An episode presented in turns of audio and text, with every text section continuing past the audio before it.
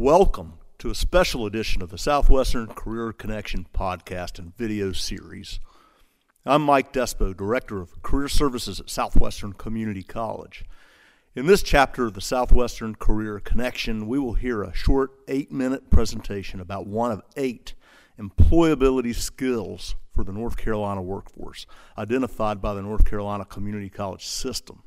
And here at SCC, we have PEAK, a campus wide commitment that stands for Professional Exploration and Knowledge.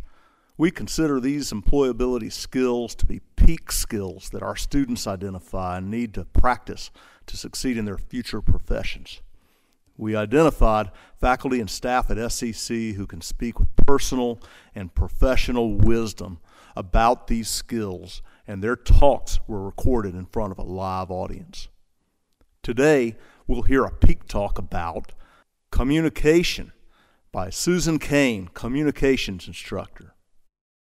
Communication is everything. It's all around us 24 7, 365. It's in a whisper, it's in a color, it's in a sound, it's in a visual, a piece of art, it's in a song, it's in an essay and a novel and a piece of artwork or film or painting. Communication is silence. Communication is everywhere, all the time, and we are always communicating. So, with all this communication swirling around us at all times, what are we to do? Does everything matter? And that's a personal answer. It's been my journey for my entire life, and I'm pretty obsessed by it. My journey started out in the arts, where cultivated communication was really how I felt in my way through the world through arts, through music, through movement, through theater, through literature. But as I got into teaching, I began to see something else that intrigued me even more. My name is Susan Cain. I teach all the communication courses here, and I am a communication nerd, basically, and I guess I'm an orator orator. That's what I am. I get inspiration from everywhere and anything, literally anything.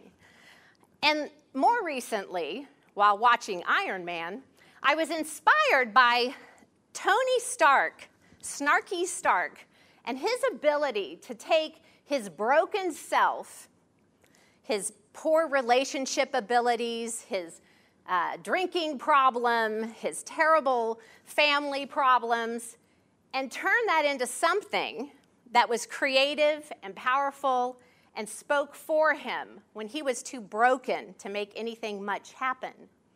Now, we may not become superheroes like that, like Iron Man, but we do have the capability to do something similar to what St- Tony Stark did.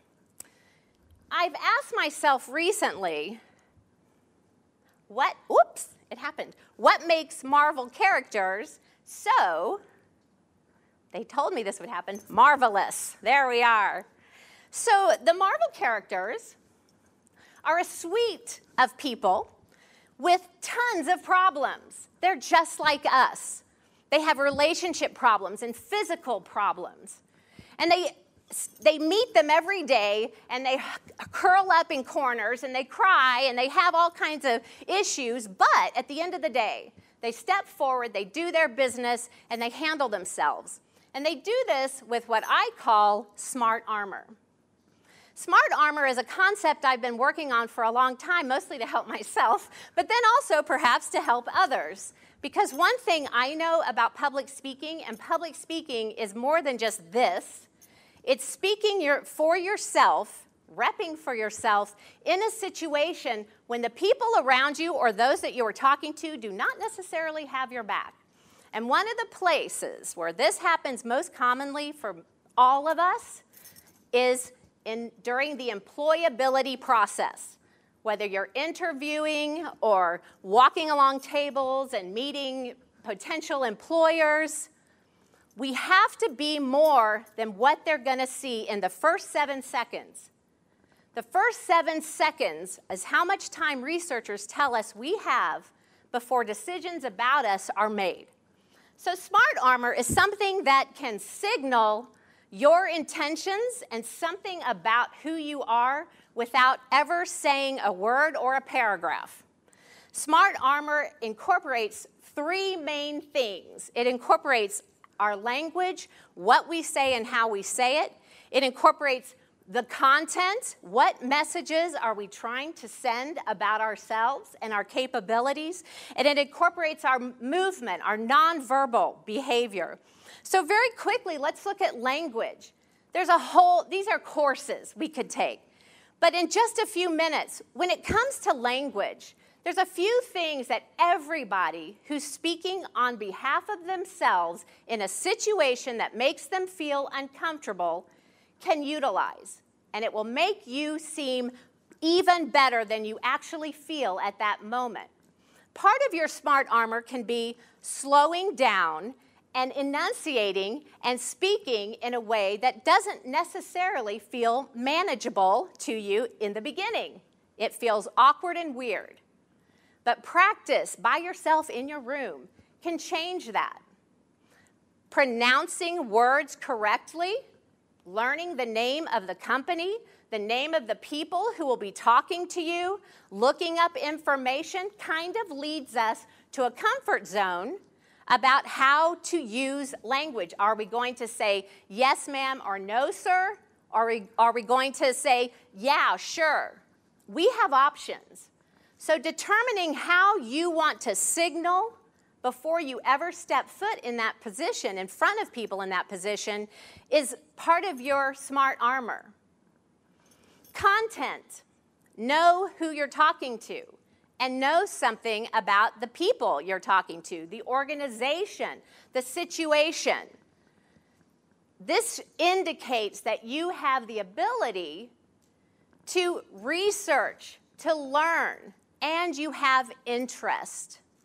So, content matters because the way, it's not just the way you speak, and that is totally up to you, but it's what you speak about. You know, in this day and age, it's really important that we are careful with the information we share with others. And so part of your smart armor is about protection, about things you don't necessarily want to share, and the things that you do want to share. One quick note on content be factual. Many of us are afraid to speak our truth because we feel like we're bragging. I hear this all the time from students. It's not bragging when you're telling about the things that have really happened to you. That's factual. Your grades, your accomplishments. And finally, nonverbal. What does confidence look like? It looks straight, it looks tall, it has eye contact. What does fear look like? It looks like we're trying to run away and hide. so these are things just like an athlete or just like uh, any person, a dancer, these are things we want to get into our body. So, our smart armor is really a whole series of three things that we can pull together in our bodies to let our to bring protection to ourselves when inside we might be mush. Do, practicing these things, figuring out how it is you want to present yourself and your smart armor can help you be one of the great, marvelous superheroes of your own time. Thank you.